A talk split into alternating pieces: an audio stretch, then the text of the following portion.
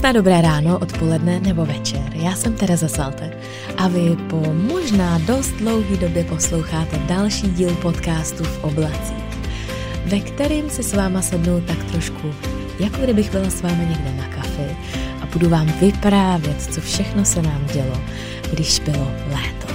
Tak vítejte v oblacích.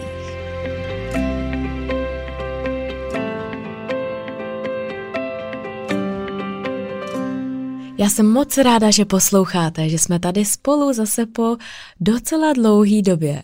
Já si musím přiznat, že jsem měla jiný plány ohledně nahrávání podcastů a vezla jsem si do Norska mikrofon a říkala jsem si, to bude parádní a tam budu mít ten svůj skandinávský klid a někam se tam vždycky zavřu a budu vám průběžně nahrávat, co se nám tak děje a co tam zažíváme a já vždycky v Norsku mám spoustu různých nápadů a myšlenek myšlenek, který chci hnedka zpracovat do podcastu. A nicméně realita byla trošku někde jinde, protože uh, musím říct, že jsem byla fakt ráda, že vlastně nic nemusím.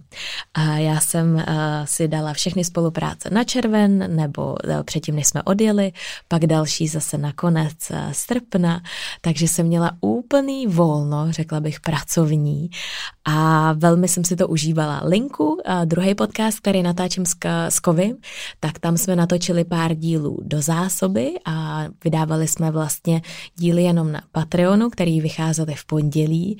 A pak na poslední čtyři epizody jsme se spojili, takže jsem nakonec ten mikrofon stejně vytáhla a seděla jsem v té šatně, kde se vždycky zavřu mezi to oblečení, protože tam je to nejmenší místnost, aby byl dobrý zvuk a takže to jsme nahrávali, ale na oblaka, nevím, nechci říct, že mi nezbyla energie, ale říkala jsem si, že možná v rámci toho, abych načerpala tu novou mízu a abych mohla přijít úplně vlastně taková plná energie na nahrávání podcastu, tak je možná důležitý občas od toho na delší dobu odstoupit a zase se k tomu vrátit a těšit se na to nahrávání.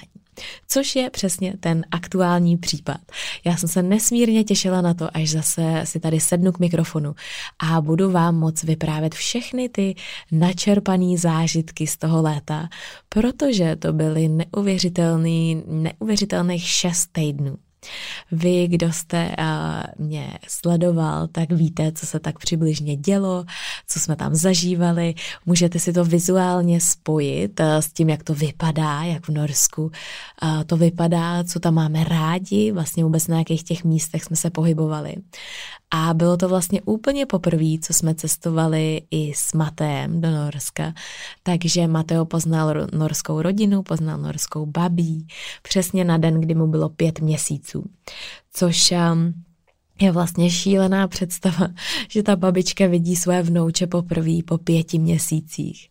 A já si vzpomínám úplně jako dneska to vidím, když Anita přijela do Prahy, když se narodil Vili, tak mu bylo něco kolem dvou týdnů.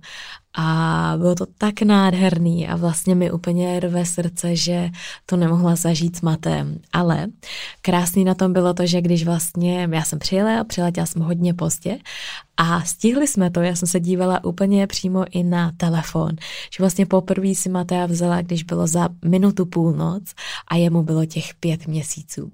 No a Mateo na ní koukal úplně jako na svatý obrázek, protože si Evidentně si pamatoval i ten její hlas, protože my jsme s babičkou dost často telefonovali i s Vilím a vlastně si myslím, že je to dobře, že jsme aspoň částečně nahradili to, že se nemohli vidět. Takže já jsem se trošku bála nějaký reakce, že bude vystrašený nebo že bude třeba plakat. Přece jenom je to miminko, který úplně od narození nebylo uh, mezi lidma tak často, vzhledem k tomu, že jsme uh, byli v tvrdém lockdownu ale bylo to krásný, protože Mateo vypadal, jako kdyby se znali úplně od narození. Já jsem byla zvědavá docela i na sebe, jak vlastně budu vnímat to, že konečně po tak dlouhé době se podíváme za, za rodinou A úplně jsem na sobě vnímala, že jsem za prvý si to nechtěla, nechtěla jsem se na to tak těšit, protože jsem se fakt bála, že do toho ještě něco vletí. Ať už, že někdo onemocní, nebo že se na poslední chvíli změní pravidla. A vlastně nějak intuitivně jsem se snažila pořád, abychom odletěli co nejdřív, abychom už tam byli. A když se to zavře, tak tam prostě aspoň chvíli budeme díl. Takže takový to krásný těšení se, že jedete na dovolenou, to jsem si prostě nemohla užít, protože, protože mi přišlo, že co kdyby náhodou a já kdybych byla zklamaná, tak by to bylo, tak by to bylo mnohem horší. A, takže jsem se ochudila tady o to těšení se a říkala jsem si, ne, až tam budu na tom letišti v tom Norsku a pustě mě tam skrz veškerý ty kontroly a budu ukazovat covid pasy a, a tak dále, všechno. To bylo nějaký komplikovanější než kdy předtím. Tak teprve tehdy se budu moc nadechnout a spadne to země. Jenže, jak eh, já jsem cítila, že jsem v sobě držela ten rok a půl obrovské množství různých emocí, že jsem vlastně uh, nedovolila těm emocím tak jako vyplout na povrch. A kor, co se týká právě uh, toho, že jsme dlouho byli odloučení od té rodiny a že vlastně kluci neviděli babičku, dědu a strejdu, tetu. A Trvalo mi to takový dobrý čtyři dny. A když jsem vlastně do toho Norska přiletěla, tak jsem si říkala, kde to je? Já vždycky tady ten pocit jako nasaju, když už jsem na letišti. Nebo minimálně, když se probudím ten první den. A tentokrát mi to trvalo dobrý čtyři dny, než to ze mě tak jako spadlo.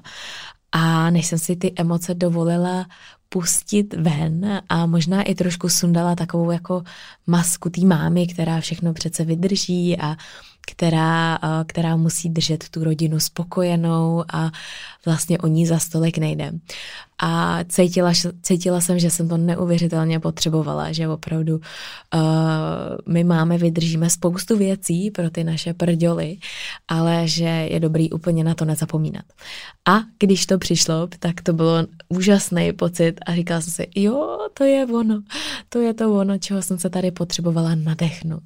Takže mám pocit, že jsem tam procházela takovou nějakou vnitřní svojí transformací. Uh, pak jsem se tam a pak jsem úplně si užívala neskutečně konečně všechny ty věci, co jsem, na který jsem se hrozně dlouho těšila, ať už to byly norský pláže, na který jsem chtěla jezdit pořád dokola. A ono to úplně nebyla vždycky výhra, protože občas jsme chytli počasí, kdy tam hrozně foukalo, takže my jsme tam byli, klepali jsme kosu, ale já jsem byla nejvíc šťastná, že tam jsme. Což úplně s malým miminkem občas na foukající pláži, kde bylo třeba 12 stupňů, nebylo úplně nejpohodlnější. Takže se občas stalo, že třeba kluci šli počkat do auta a my jsme s Vilím tam běhali a dělali blbiny, protože pro nás je důležitý, že i Vilí si zažije tady to opravdový norský léto, což někdy bohužel je, že je tam 12 stupňů a jste na pláži. Ale musím říct, že jsme měli veliký štěstí na počasí, protože z těch pěti, šesti týdnů jsme tam měli hnusně opravdu jenom pár dní, kdy pršelo. A já jsem si koupila holiny, na který jsem si brousila zuby několik let a nikdy k tomu nebyla ta správná příležitost. Až když jsme šli do supermarketu nakoupit jídlo a na nějaký grilování, kupovali jsme nějaký krevety, tak to je takový velký supermarket, kde mají to vlastně možná spíš hypermarket, co tomu říká, kde mají i různé věci do kuchyně a mají tam uh, sortiment oblečení ale prodávají tam třeba i známý značky. A já jsem tam viděla tady moje vysněný uh, holiny uh, úplně za výbornou cenu, za úplně třetinovou cenu, než se normálně prodávají. Takže jsem si vedle chleba dala i holinky a koupila jsem si. Nicméně uh, v Norsku popravdu pršelo jenom párkrát, tak jsem byla nesmírně šťastná, když se mi mohla vytáhnout. Ano, můžete si ťukat na čelo, že jsem blázen. Kdybych měla vybrat ty nejkrásnější momenty, tak jsou to jednoznačně ty, které jsme sdíleli s našima nejbližšíma. A úplně taková ta přirozená, nádherná láska k těm, k těm našim klukům dvěma. A tak to je možná, asi už jsem stará a možná jsem spíš, možná je to tím, že jsem máma, ale prostě to je úplně to, co mě tak jako nejvíc rozněžnilo a na co si budu ráda vzpomínat. A pak jsou to takový ty momenty samozřejmě, který se, kdy, kdy je vám jako krásně na duši a máte pocit, páni, my se máme.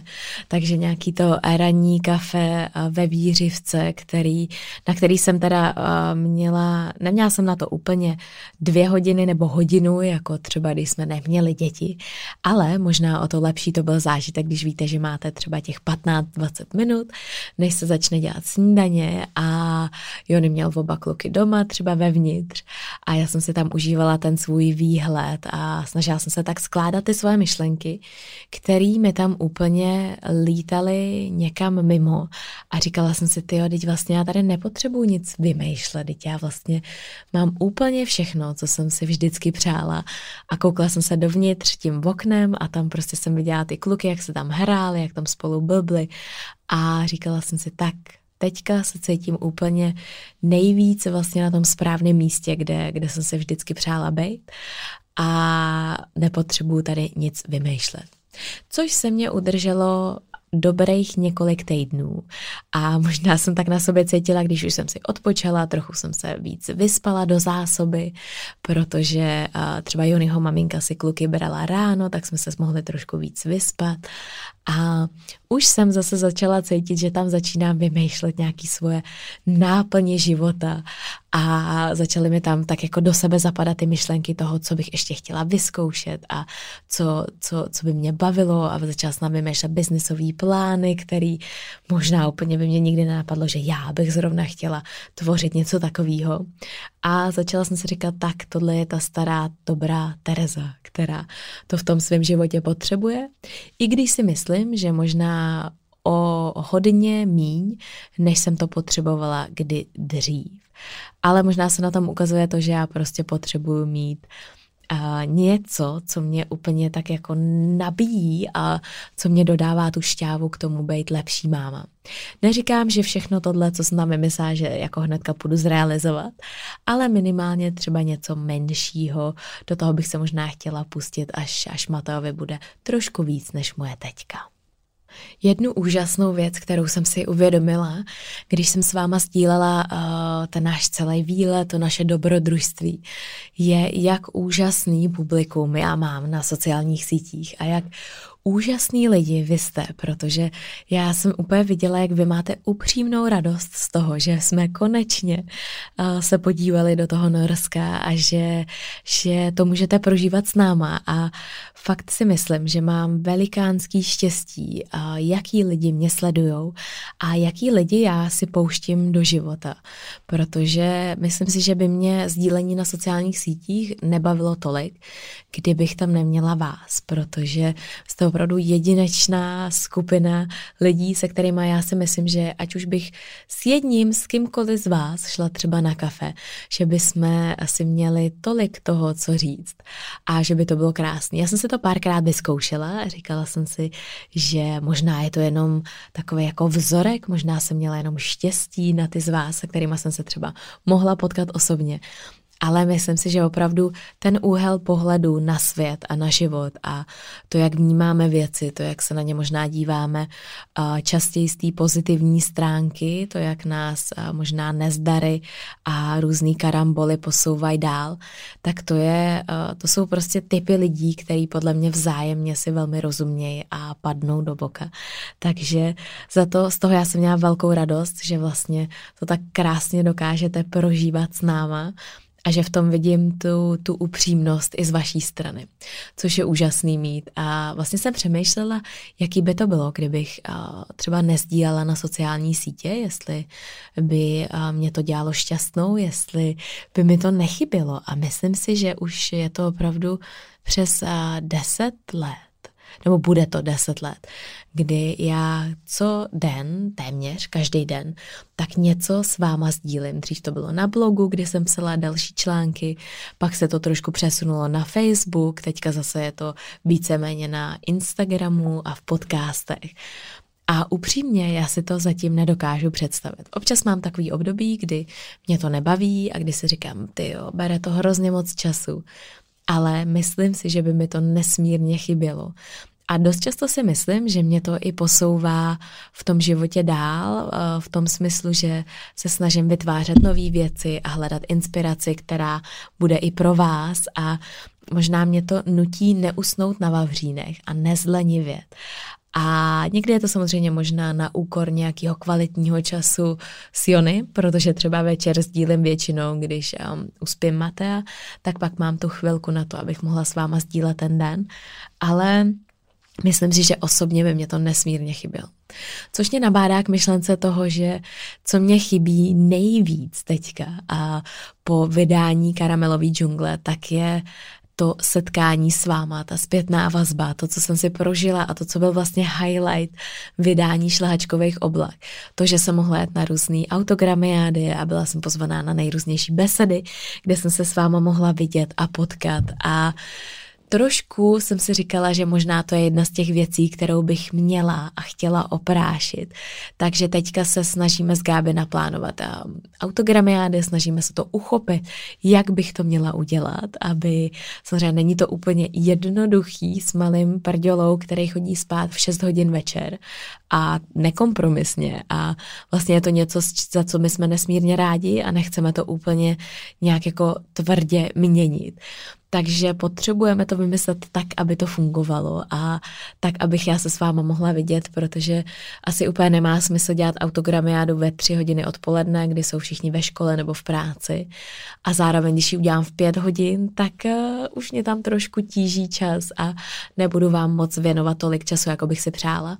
Takže teďka je ve hře varianta, že bychom to udělali přes víkendy, tudíž bychom museli vzít vlastně i Vilího a byl by to takový velký rodinný výlet.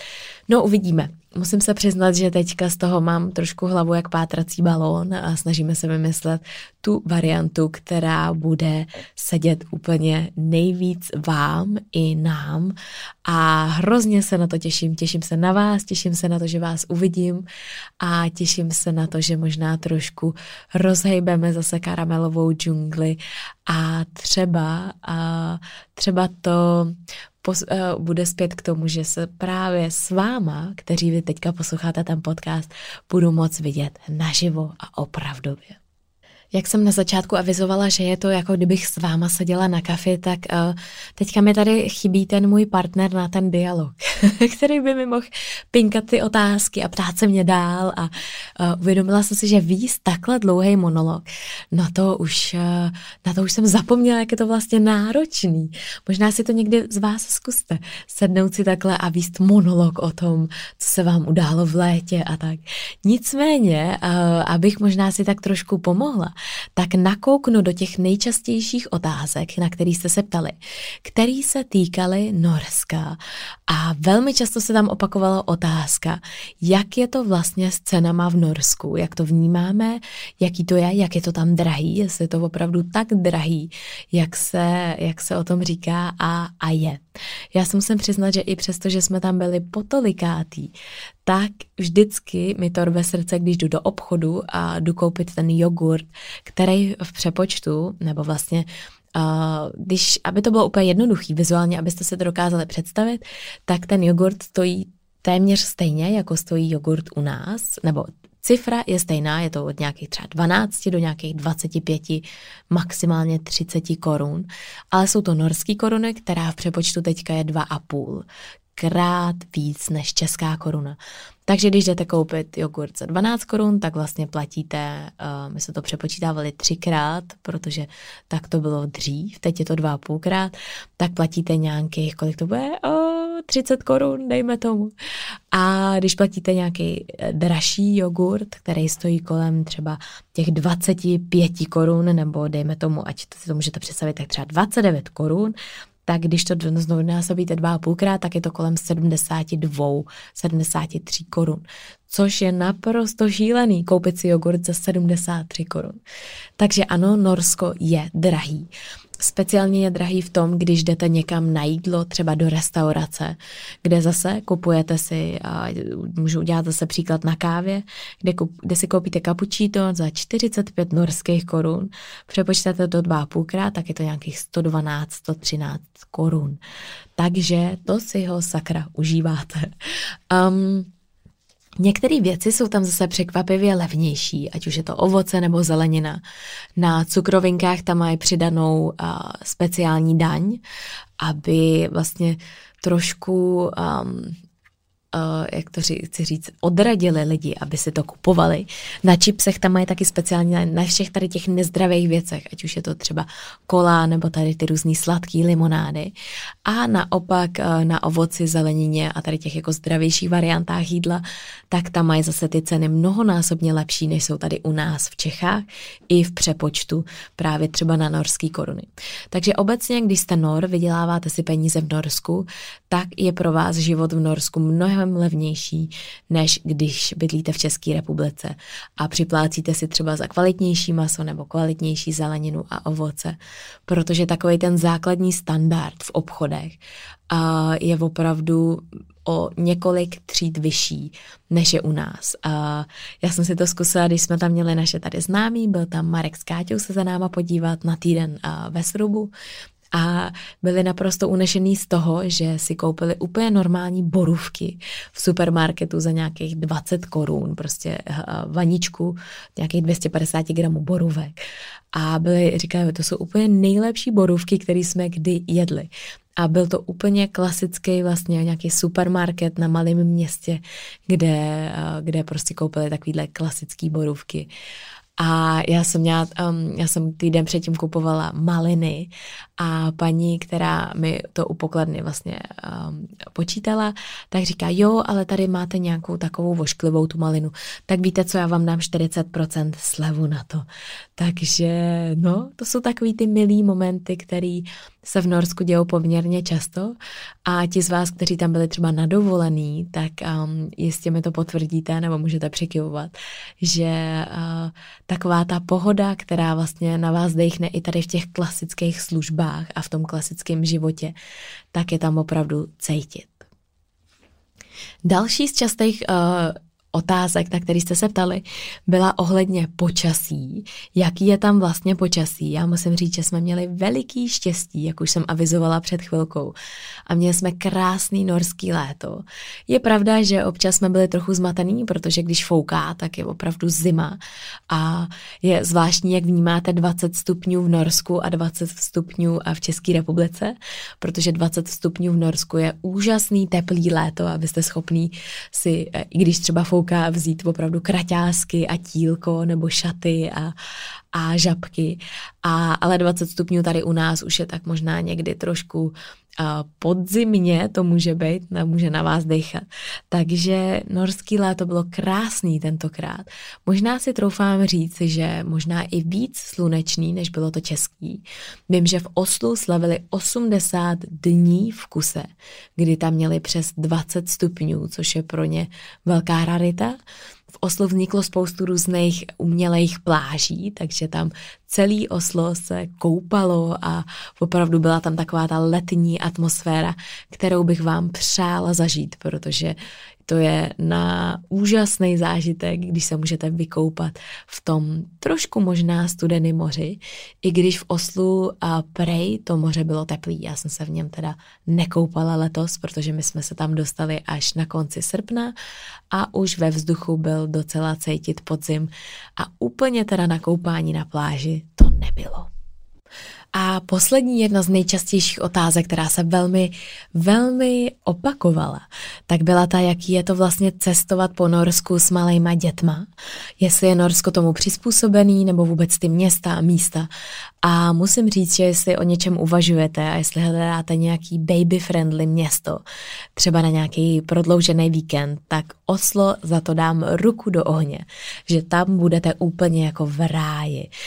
Je tam spoustu různých dětských hřiš, který jsou rozesetý všude po tom městě, tam spoustu parků, všude tam projedete výtahama, bezbariérovými přístupama, a na děti jsou tam zvyklí, ať už je to v restauracích nebo v kavárnách, tak tam máte všude přebalovací pulty, máte tam dětský židličky, a máte tam třeba štos, třeba sedm dětských židliček v každý kavárně nebo restauraci, což bylo pro mě úplně k neuvěření. A, a opravdu na děti jsou tam zvyklí, milí a nebudete si tam připadat, že vás to, že nějak jako nepatřičně, že tam jste s dětma a naopak si myslím, že to bude velmi pohodlný. Je tam spoustu různých krásných míst, kam se vydat, nebo muzeí, nebo vlastně třeba i památek, které jsou přístupné, skočá kočárkem. Takže za mě je Oslo třeba září, v říjnu, než tam bude taková ta vlezlá zima a třeba hodně pršavo, tak za mě je to úžasná varianta. Teďka zase uh, jsou přímý lety, uh, před, uh, nebo během léta nebyly, teďka od srpna je zase spustili, takže můžete letět Praha-Oslo, máte to za hodinku 50 a úžasný, podle mě, za prodloužený víkend si tam můžete zažít. A já budu jedině ráda a možná když ještě zalovíte na blogu, tak se tam můžete dočíst nějaký místa, ve kterých, nebo který já doporučuji osobně. Je pravda, že bych možná mohla ten článek obnovit, případně udělat nějaký post na Instagramu, protože řekla bych, není dne, kdyby se mě na to někdo nezeptal, na nějaký doporučení a tím, že já jsem v Oslu byla teďka asi po téměř dvou letech, tak se spoustu věcí změnilo. Tam vyrostla úplně nová čtvrť Běrvika, která je zase na kůlech, je na vodě, ke každému bytu nebo k téměř každému bytu tam dostanete i parkovací stání na lodičku, takže to je veliký zážitek a Oslo se doslova mění před očima, takže to, co já jsem si pamatovala, tak už bylo úplně pase a opravdu se posouvá to centrum Osla na tu východní část, kde my jsme dřív měli byt. Takže kdyby jsme si ho bejvali nechali, tak by jsme měli úplně super trooper lokaci. Což ale teda bejvávalo, protože uh, my jsme samozřejmě si ho nemohli nechat, to by jsme vůbec neutáhli. A navíc bychom museli platit vysoký daně za to, abychom si ten byt tam mohli nechat a pronajímat ho. Takže No, třeba jsem vám teďka nasadila brouka do hlavy. Já pevně doufám, že mi ještě možná jeden výlet do Osla před Vánocema stihneme a uvidíme, jaká bude situace. Moc bych si to přála, protože nám tam bylo krásně a já to pro sebe potřebuju, potřebuju si tam projít těma vzpomínkama. Je to pro mě takový možná až terapeutický, protože já si tam prožívám znovu ty zážitky a možná o to víc si vážím toho života, který máme teďka, který jsme si vybudovali, který jsme si vybrali a vydřeli a je pro mě důležitý občas se prostě ochomejtnout v té mojí minulosti a vzpomenout si, co to, co to pro nás znamenalo, a jaký ty kroky jsme museli učinit a já se tam vždycky tak jako vidím a v té svojí fantazii se tam procházím těma vzpomínkama. Každopádně to si můžete přečíst v obou knížkách, je to v různých kapitolách a cítím, jak je to moc důležitý pro ten můj život. Takže tady ta absence toho uh, byla moc až, až příliš dlouhá. Tak jo, já se musím s váma rozloučit, přestože bych tady mohla sedět a vyprávět vám až do aleluja spoustu různých dalších zážitků.